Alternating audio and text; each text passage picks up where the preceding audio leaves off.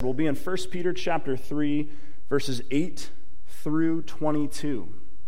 It's a longer portion of Scripture, and frankly, it's a, it's a fairly dense portion of Scripture. But we're going to move through it pretty quickly. This past summer, I took our, our students on a, a hiking trip uh, up north of, of Hood River. And I'm not, I'm not uh, anyone's idea of an experienced uh, outdoorsman or, or hiker. And so I was, I, I, I, was doing this for the students, something that they wanted to do, and I, I was glad to oblige them, but uh, at the same time, a little nervous. I thought, well, how do I plan a, a hiking trip for a bunch of you know rowdy teenagers when I, I myself um, don't don't ever really go hiking or camping? Um, so I did some research online. Um, I'm a millennial. That's what we do, and uh, it turns out there's quite a few ways to research hiking trails. Um, you, can, you can read reviews that people have posted. You can look at selfies that people have uploaded with you know, their dogs or whatever on the trail. You can, uh, you can get up to date um, kind of weather reports on the trail. Someone says, hey, I was at this trail on Saturday, and about at the, the quarter mile marker, it was a little muddy or a little icy or whatever. So you can read reviews, look at apps you can consult. Um, one website actually offered six different kinds of maps for this one trail. And I'm, I'm not smart enough to understand what like five of those maps were for. I thought, I just, why not just have one map? I don't know. Uh, but apparently, if, if, you, if you go camping or hiking, um, you, you learn to read different types of maps uh, because they serve different purposes. Right? Some maps will tell you uh, the length of the trail. Some maps will give you a, a, satellite image. And if you're online, you can even get kind of use the 3D feature and you can kind of uh, navigate your way through the, the satellite uh, image. Uh, other maps, like the topographical map, are going to tell you more about the, the contours of the land. Uh, what's the elevation rise and fall over the course of the trail? Different maps for different purposes. Today, we are going to be looking at kind of topographical map of 1 Peter chapter 3. Uh, we're not going to stop and, and smell every flower. We're not going to dip our toes in every stream. There are some things that we are going to, to move uh, past without examining carefully.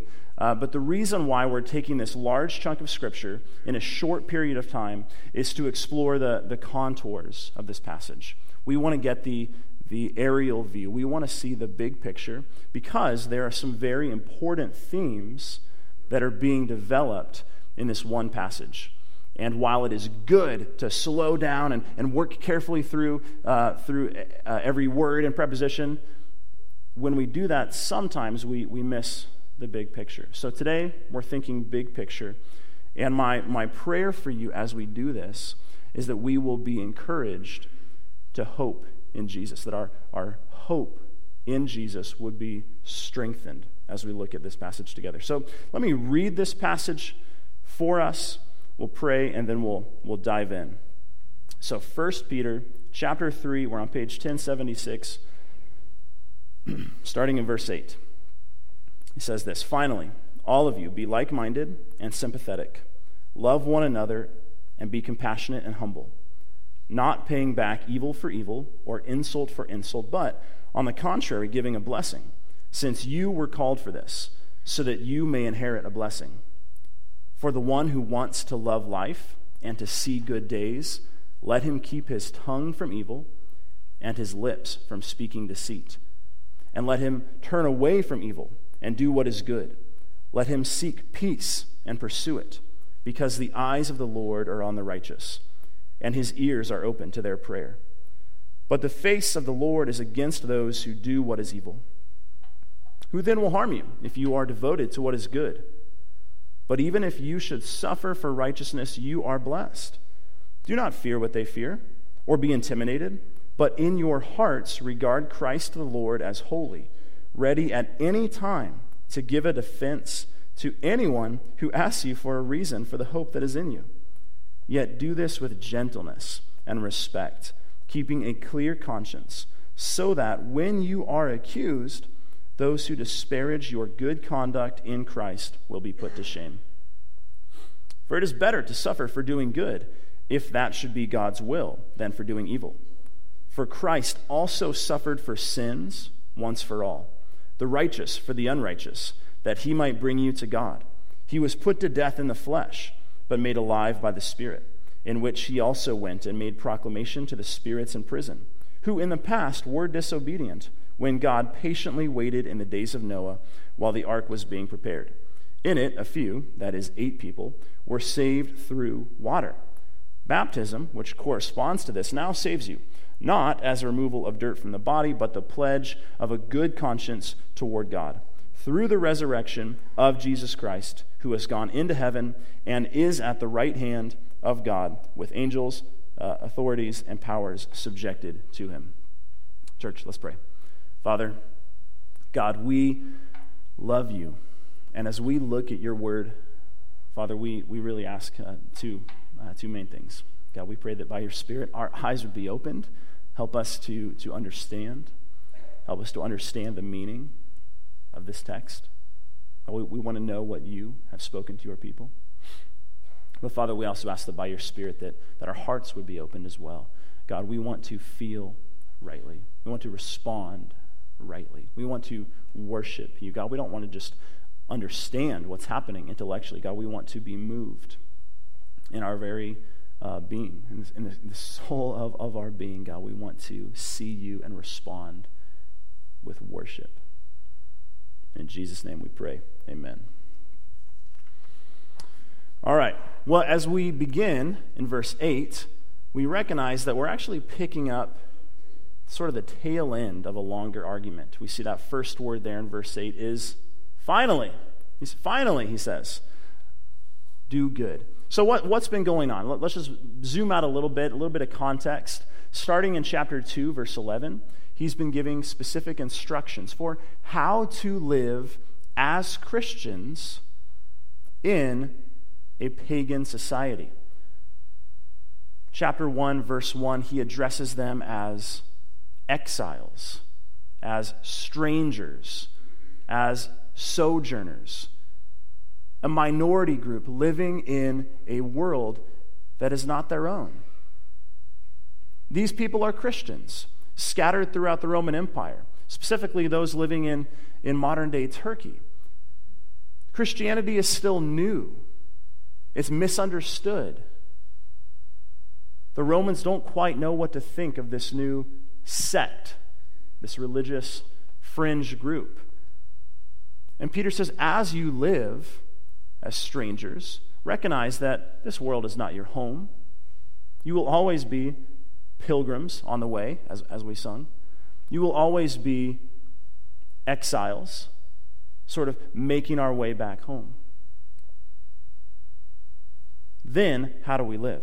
So, in chapter uh, 2, starting in verse 11, all the way, working all the way through chapter 3, verse 7, he gives us a couple of spheres of life to think about. How do you live as Christians in society?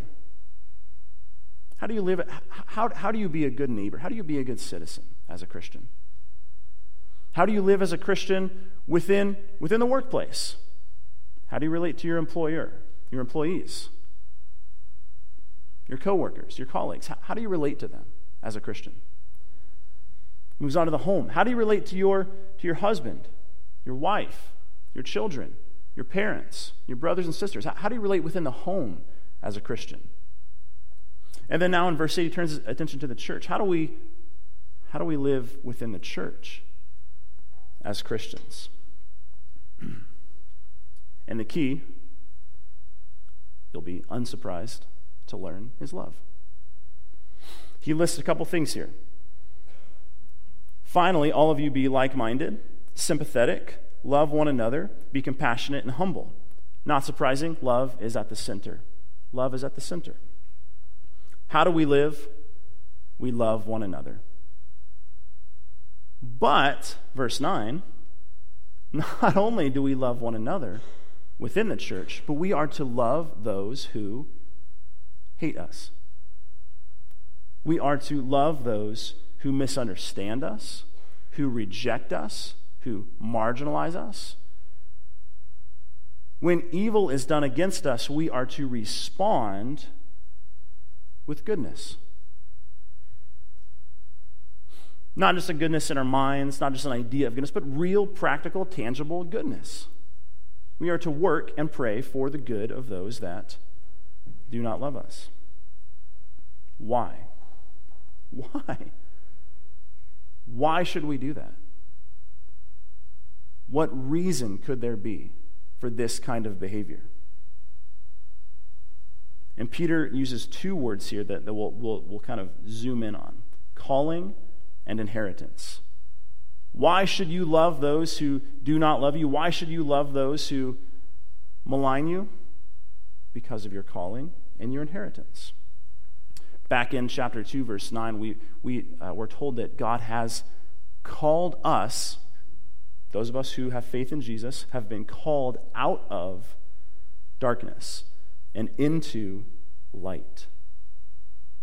We now belong to God. We represent Him. Right? Peter says we are a kingdom of priests. Typically, in a kingdom, not everyone is a priest. You have a few chosen priests who represent God to the people and represent the people to God. But in the church, everyone is a priest,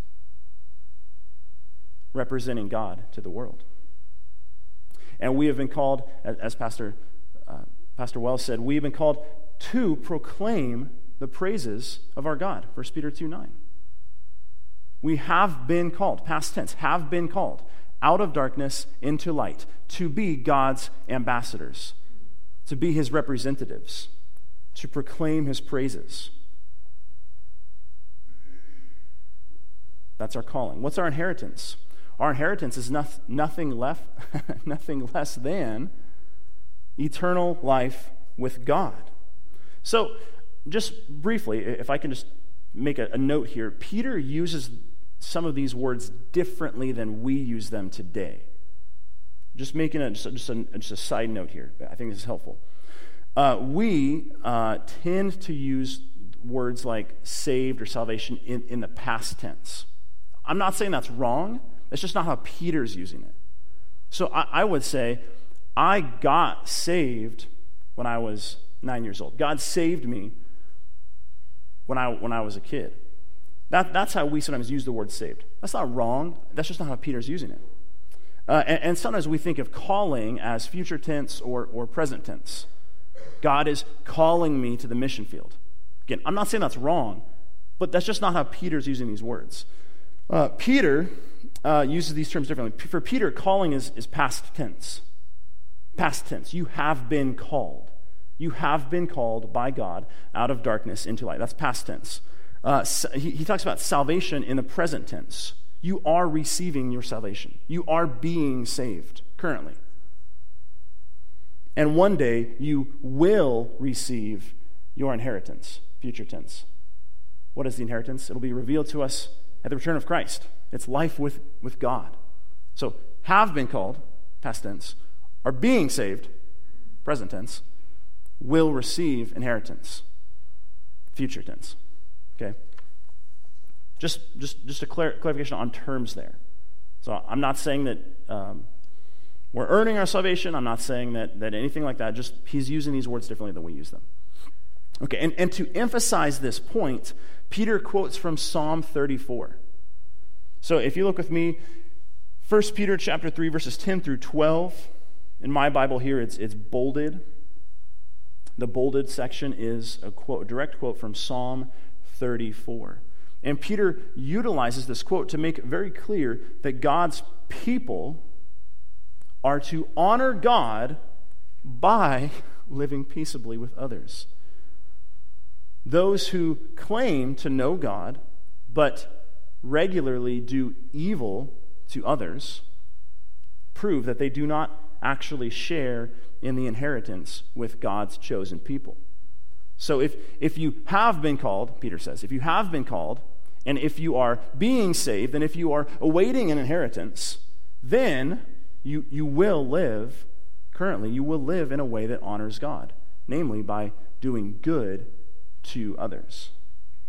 So, for the context here, might ask, why, in the world did, did he choose Psalm 34? I mean, it's, it's a beautiful psalm. I love it. Great psalm, but kind of random. Why, why did Peter choose? I mean, he, he could have just said what I said. Why did, why, did he, why did he have to quote David? Well, again, he's writing to strangers and sojourners living in a land not their own, pilgrims on the way back home. And, this is very similar to the context in which David wrote Psalm 34. Remember when David wrote Psalm 34, he was far from home. He had to change his appearance before, um, before the king. He was afraid of being killed. David was writing as a kind of exile. David was writing as a kind of sojourner. And Peter says, listen, this was true for David then, it's true for you now. This is how we live as exiles. This is how we live as sojourners. We do good and never do evil. And this is only possible because of our calling and our inheritance in Jesus. Amen. So let's look at verses 13 through 17. And Peter begins with this, this rhetorical question. So he, he's, he's just given us, starting in chapter 2, verse 11, all the way to 3 7, he's just given us these instructions about how to live in society. Uh, 3 8 through 12, he's now given us um, instructions about how to respond to insult and, and malignment. And then he, he leads into this rhetorical question Who then will harm you if you are devoted to what is good? If we are living as Christians, if we are following the kingdom ethic set forward by Jesus, right, loving God with all of our heart, soul, mind, and strength, loving others, loving our neighbors as ourselves, if, if we are doing this well, if we're, I mean, if we're really loving our neighbors well, who's going to complain about that, right? Who's going to give us grief about that?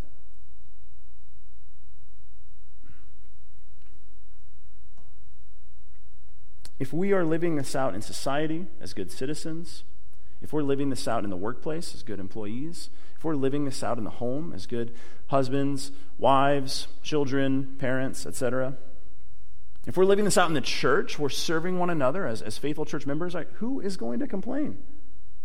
Even if people don't maybe uh, agree with our, our, our message or, or, or our theology, they'll generally appreciate our good works who's going to give us grief? Well, Peter says, even if you do good, and even if you are well thought of by your neighbors, still, still, just expect that unjust suffering is going to be a normal pattern of your life. Don't stop doing good. Keep doing good. Keep loving your neighbor as yourself. Keep loving God and also at the same time expect unjust suffering to be regular. Again, this leads to another question. Why? Why? Why is suffering a, a normal part of life? Why, why should we expect to be unfairly treated? I mean, I get it happens every once in a while, but, but, but Peter said this is a normal way of life. Why should we expect this? And the answer, according to Peter, is that Jesus suffered. We are Christians. We're following in the way of our King, Jesus. He suffered, and so shall we. We who bear the name Christian will suffer because Christ suffered. So I, I don't think that, that Peter is being unkind. I don't think he's being harsh. He's not telling them to keep a, a stiff upper upper lip and just just you know clench your, your jaw and and uh, tighten your knuckles and just just bear it. I don't think he's saying that. Hold on to hope. Love what is good and prepare for suffering. So, what does it look like? What does it look like to suffer as a Christian? How do we suffer well? how do we do this? It's one thing to be told, yes, suffering will happen. It's another thing to be told, you must suffer as a Christian. You must suffer in a Christian way. Well, well how? What does that even mean? Verses 14 and 15 give us some clues. The first thing that he mentions here is that we are to fear Christ more than we fear persecution. The second thing is that we are to be full of hope and be ready to explain why. The third thing is that we are to respond to those who, who question us with gentleness and respect while continuing to do good works. So much more could be said about these three things, but allow me to make just a few brief observations. First, we are commanded to prepare for suffering. Be prepared.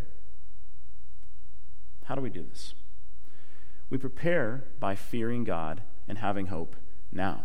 Right? If, if I do not fear God today, and when I say fear God, I, mean if, if I'm not putting more weight on God's opinion of me than the opinion of other people, if I'm not currently holding fast to the hope that I have in Christ, then I'm not suddenly going to do so when I'm falsely accused. I'm not suddenly going to, to, to say, you know what, God's opinion matters more to me than anyone else. That's not going to happen all of a sudden in, in the moment of, of suffering. It's something that I, I must prepare for ahead of time. I think a helpful illustration for these verses is the biblical prophet Daniel. So think about what you know of, of Daniel, right? Daniel was, uh, going, going back to the Old Testament, Daniel was a, a Jew, lived faithfully to God, and was literally in exile. The Babylonian Empire came through town, took Daniel captive, made him a slave, drug him back to the city of, of, of Babylonia. he was truly a sojourner in a land not his own. He was living in a pagan land that was hostile to his faith. And over the course of his lifetime, Daniel committed himself to loving God and loving others. He was an excellent citizen. He was an excellent, if we can use the word, employee. he had a reputation for being blameless in his work. And he committed himself to praying to God. Three times a day, we're told. Those who wanted to harm him could, could practically set their watches by the times that Daniel prayed. And you know the story, you know how this goes, right? The, the wise men of the emperor, they, they hated Daniel, they were jealous of him, and so they created this, this law that made prayer to God illegal. And, and Daniel, apparently undeterred by this, just keeps praying, and he's arrested. They try to execute him by throwing him in this, in this pit full of, of lions. Um, the lions were, were trained and prepared for execution. And uh, Daniel threw, was thrown in this pit. God saved him. And later, his enemies were the ones who were thrown into the pit. And Daniel was vindicated because of his righteousness. His enemies were put to shame. Okay, now, I'm not Daniel, and uh, neither are you. okay? But the salient point here is that Daniel had already made a habit of praying to God regularly. Daniel already feared God more than man. Daniel had already spent his lifetime doing good works. So when the persecution came, he was prepared. When his enemies tried to trap him, Daniel just kept doing what he had always been doing. Daniel didn't start praying all of a sudden when it became illegal. Oh, it's illegal? Now I'm going to pray. No, he didn't do that. He just kept doing what he's always been doing. Okay, so what, is, what does it mean for us? What does it mean for us today? What does it mean for Christians today, Richland, Washington, 2022? How do we prepare for, for, for unjust suffering? How do we prepare for, uh, for persecution? Well, we, we start, I think, by viewing ourselves as exiles, if, if we haven't already. We are strangers. We are sojourners. I, am repeating these words a lot. I, I want you to, to hold on to them. We are pilgrims on the way back home. This world is not our home. And we don't need to be surprised when we're falsely accused. We don't need to be surprised when we're slandered. We don't need to be surprised when our faith is misunderstood. We don't need to be surprised if people reject us because of our faith. If we are living as Christians in this world, then all of these things are likely to happen and likely to keep happening. The second big takeaway is to hold on to hope. We are not despairing and defeated Christians, right? Being exiles, being pilgrims, doesn't mean that we're defeated. We're not just morbidly waiting around for Jesus to come back. We are actually the most hopeful people in the entire world. Our hope is so conspicuous and possibly contagious that people are regularly asking us about it. Now, to be clear, hope in and of itself doesn't require much of an explanation. But specifically, hope in the resurrected Jesus. That's confounding. People get hope. We understand hope. Our neighbors understand hope. Our, our family members, they understand hope. But they may not understand our hope. So the instruction here is not to be generally hopeful or blindly optimistic. The command is to have an uncommon hope. What do I mean by this? Well, think about it. Everyone hopes for something, everyone has hope. Everyone that you meet is hoping in something. The question is, what are we putting our hope in? What, what kinds of things do you hope in? A few examples. Many people, uh, hopes rise and fall with, with the stock market. Right? What, what does my retirement fund look like these days? Sometimes my hopes go up, sometimes my hopes go down. What about those that put their hope in, in strength? Right? I'm not worried about what the future brings so long as I'm well stocked on gasoline, canned food, and ammo. As long as I've got my generator running, I've got hope. Now, if I were to run out of supplies or run out of ammo, then my hope would also run out. I've, I've met people like this. Others of us might simply hope in, in more vague notions of, of kind of science or technology, right? I, have had conversa- I've had good conversations with, with good people. They say things look bad now, but just wait. Just wait until, until scientists can come up with something better. Then our lives will improve. Then society will, will level out. Then things will get better for humanity. Just, just wait until scientists figure out a solution. Uh, still, others of us, our hope follows a regular four year cycle, right? Our hope is either lifted or crushed, uh, depending on whoever happens to be running for office every four years. I mean, all of these things are so predictable, they're boring. They don't need any explanation. But our hope is different, particularly particularly in the midst of suffering. Our hope is unfathomable. Except for the gospel of Jesus Christ, our hope makes no sense. So allow me to challenge you. I, I, I don't, I don't know, I don't know uh, most of you, but, but let, me, let me challenge you. don't know me, I don't know you, but just, just humbly, respectfully, let me just challenge you for, for just a moment. Is this the kind of hope that you have? Is your hope easily understood by your unbelieving neighbors coworkers, classmates? Or is your hope surprising to them? Does your hope challenge them?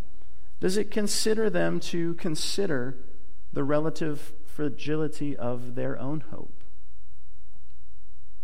Let me press further. If, if perhaps you're considering for yourself, do I have this kind of hope? Do I have the kind of hope that is strengthened in suffering and not weakened? Is this the hope that you have? I pray that it is. If, if not, um, please, please come talk to me or, or, or one, of the, one of the pastors here. We love you. We care about you. We want you to have this kind of hope. Somebody once said, and I forgot who said it, but someone said, um, you can explain uh, the gospel in like three sentences. I'm an idiot. My future is incredibly bright, and anyone can get in on this. So I'll just say that to you. Are we living our lives in such a way as to make some folks say, you know what? I want to get in on that. That person has got something different. When everything else gives way, they're holding on to something that gives them strength. And I want to know what that is. Peter expects, Peter expects that our hope is conspicuous and confounding. Is that true of us? Is that true of us? I hope it is. I pray that it is. okay, now let's look at verses 18 through 22, the fun part, okay? Um, I was tempted. I was tempted just to, to kind of end things at verse 17.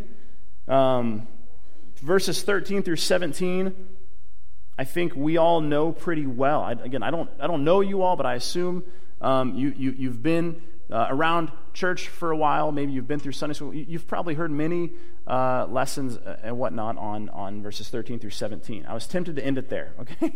It's familiar territory. I think we're comfortable there. Verses 18 through 22, a little less comfortable. There's some, there's some, some things in there that, that are a little hard to understand. Let's just be honest, okay? There's some hard things there.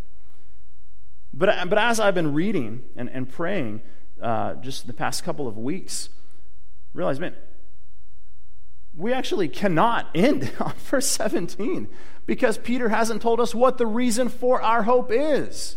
He says, Be prepared to explain the reason for your hope. And then he gives it to us. What is the reason for our hope? He says, let me tell you, it's right here. And I missed it because I was so distracted by the thing about Noah and the spirits in prison. I was like, man, what's going on there? And I missed, Peter is plainly telling us. If you want to prepare to give a defense, you don't need to, to go to seminary. That's, that's helpful, but you don't have to do that. You don't have to read a theology book. You don't have to, to watch a, a, a YouTube channel of some a, a famous apologist. You don't have to do any of that stuff. You just have to read verse 18 through 22. What is the reason for our hope? Well, let me tell you. Christ also suffered for sins once for all, the righteous for the unrighteous, that he might bring you to God. The reason for our hope is that Christ suffered. Why do we have hope in the midst of suffering? Because of what Christ's suffering accomplished.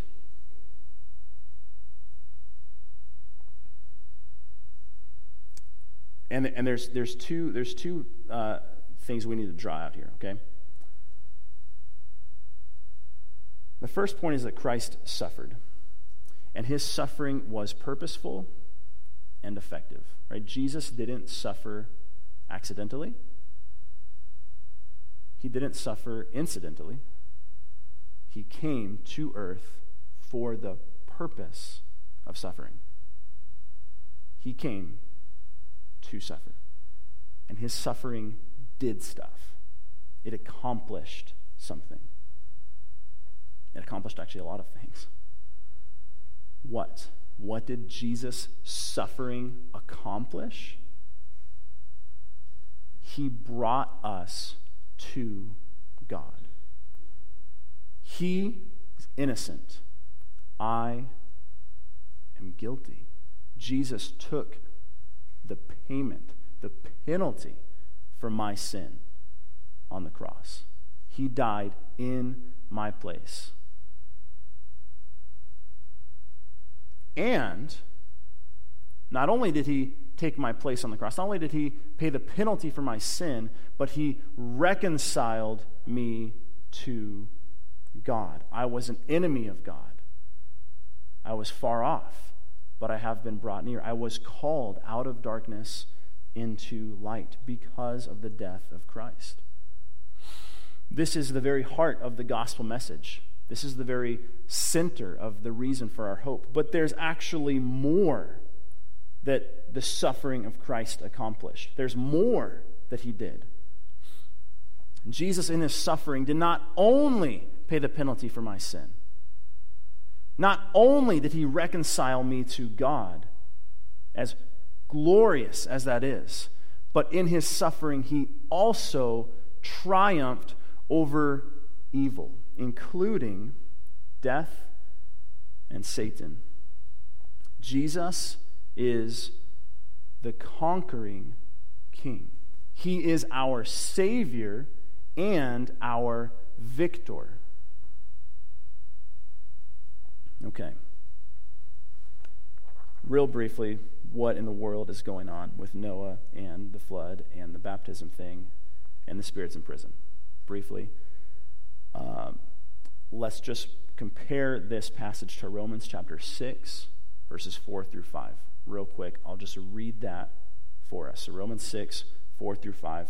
The Apostle Paul says this We were buried, therefore, with him by baptism into death, in order that just as Christ was raised from the dead by the glory of the Father, we too might walk in newness of life.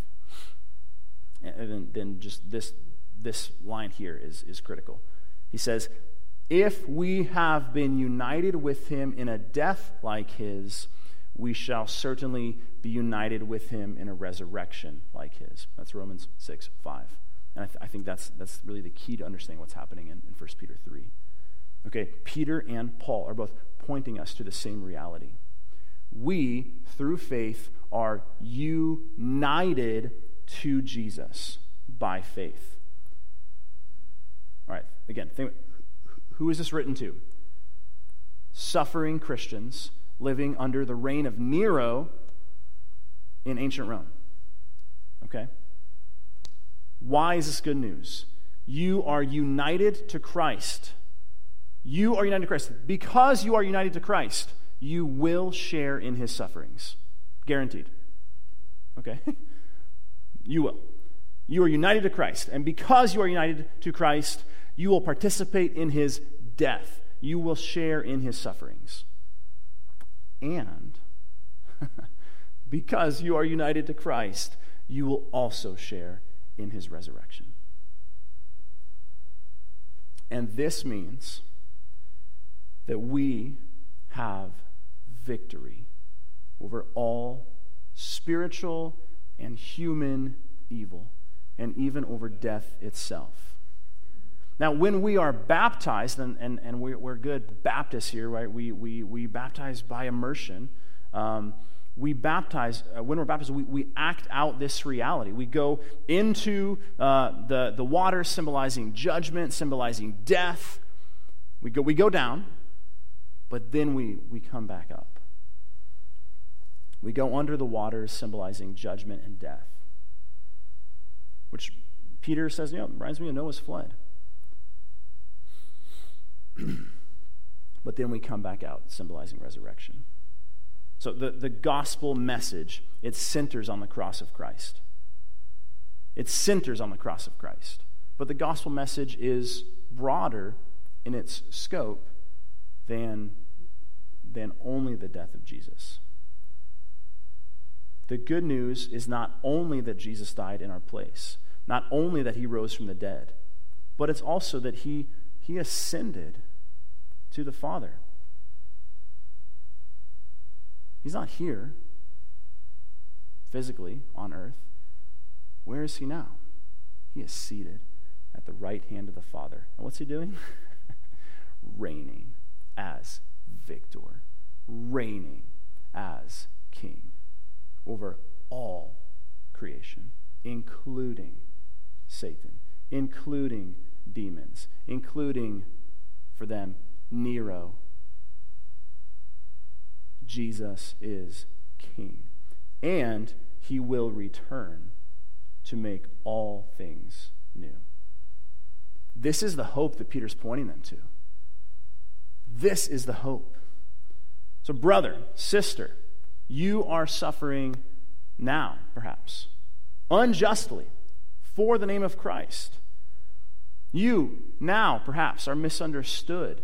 Now, perhaps, are, are being falsely accused, slandered, rejected, maybe even something worse. If that is you, if you are suffering for the name of Christ, then take heart.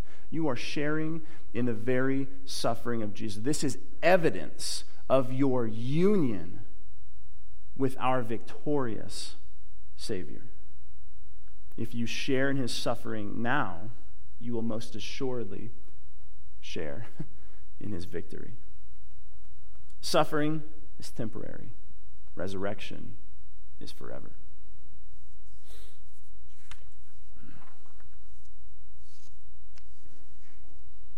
As we uh, begin to wrap this up, just acknowledge we've moved very quickly through a very large and dense passage of Scripture. Uh, we've, we've surveyed the terrain, we've looked at the, the topo. Uh, we didn't explore all the flora and fauna uh, that we could have.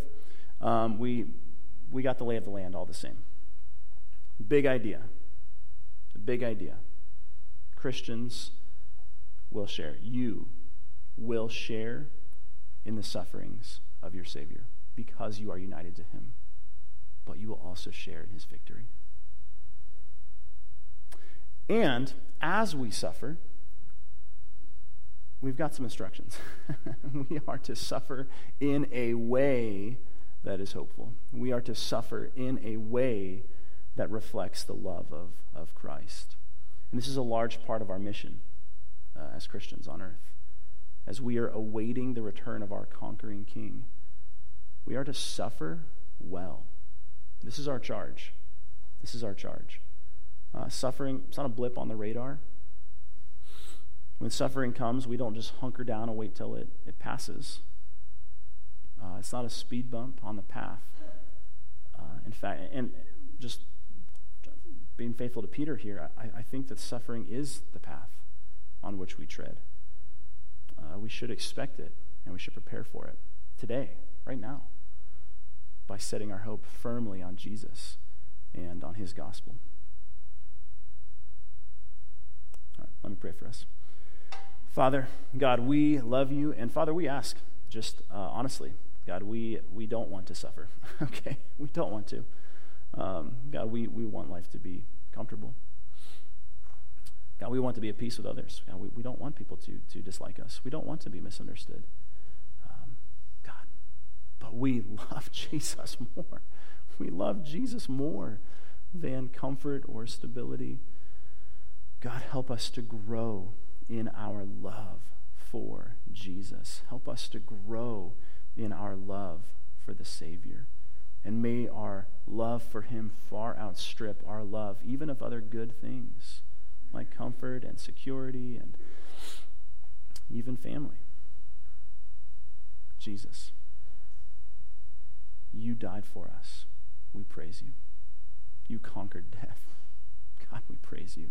You are ruling now. God, we, we, we submit to you. We worship you. And we eagerly anticipate the day when you will return as conqueror to make all things right. In the meantime, please, by your Spirit, give us the the power to love others as you have loved us. In Jesus' name we pray. Amen.